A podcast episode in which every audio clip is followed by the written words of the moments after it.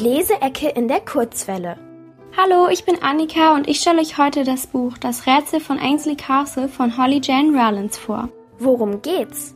Darin geht es um Lizzie, die zusammen mit ihrem Vater in das Hotel Ainsley Castle von seiner neuen Frau auf eine einsame Insel hoch im Norden ziehen muss.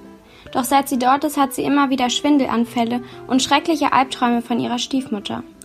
Als sie dann auch noch E-Mails von einem unbekannten Absender bekommt, der scheinbar alle ihre Gedanken und Gefühle kennt und Betty auftaucht, die haargenauso aussieht wie Lizzie, macht sie sich gemeinsam mit ihrem neuen Freund Mac und eben dieser Betty auf, das Geheimnis des Hotels zu lösen. Lieblingsstelle.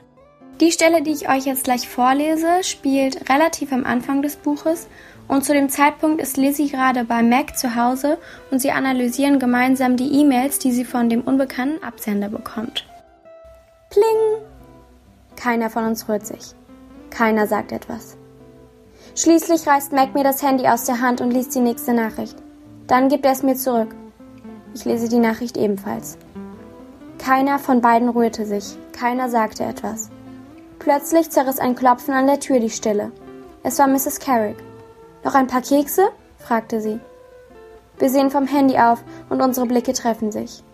Dann, es klopft an die Tür. Uns stockt der Atem. Es klopft nochmal. Ja, sagt Mac, es ist fast ein Flüstern. Macs Mutter öffnet die Tür.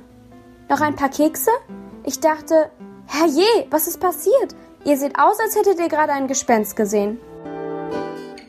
Wer sollte das Buch lesen? Ich empfehle das Buch Jungen und Mädchen ab 13 Jahren, die gerne Rätseln auf die Schliche kommen und besondere geheimnisvolle Bücher mögen, denen man so richtig mit den ProtagonistInnen mitfiebern kann.